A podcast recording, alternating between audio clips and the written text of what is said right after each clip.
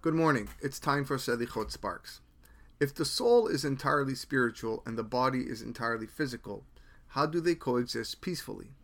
There's actually one mitzvah that we can do which brings harmony between the two. And this opportunity presents itself every single week Shabbat. Ever ask yourself why we greet with each other with the phrase Shabbat Shalom? Am I more at peace on Shabbat than I am on Tuesday? You may argue, well, I'm not working, so I can relax more and feel at peace. But that's not the peace we're referring to when we say Shabbat Shalom.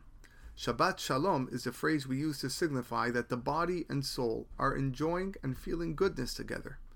For 25 hours, this is total peace between the two entities.